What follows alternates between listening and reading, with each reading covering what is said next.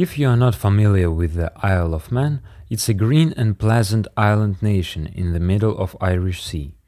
At only about 30 miles long, it has an incredible choice of things to do and see, especially if you are a fan of beautiful landscapes. A day trip around the island can have you take in diverse and stunning landscapes and fascinating historical sites.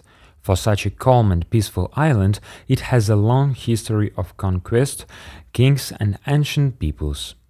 If you head all the way north, you will get to the point of Ayre. There you will find a picturesque lighthouse on a lone and open rocky beach. It takes 7 hours and 80 miles to do a full tour around the Isle of Man. A full and action packed day from the far north right down to the south.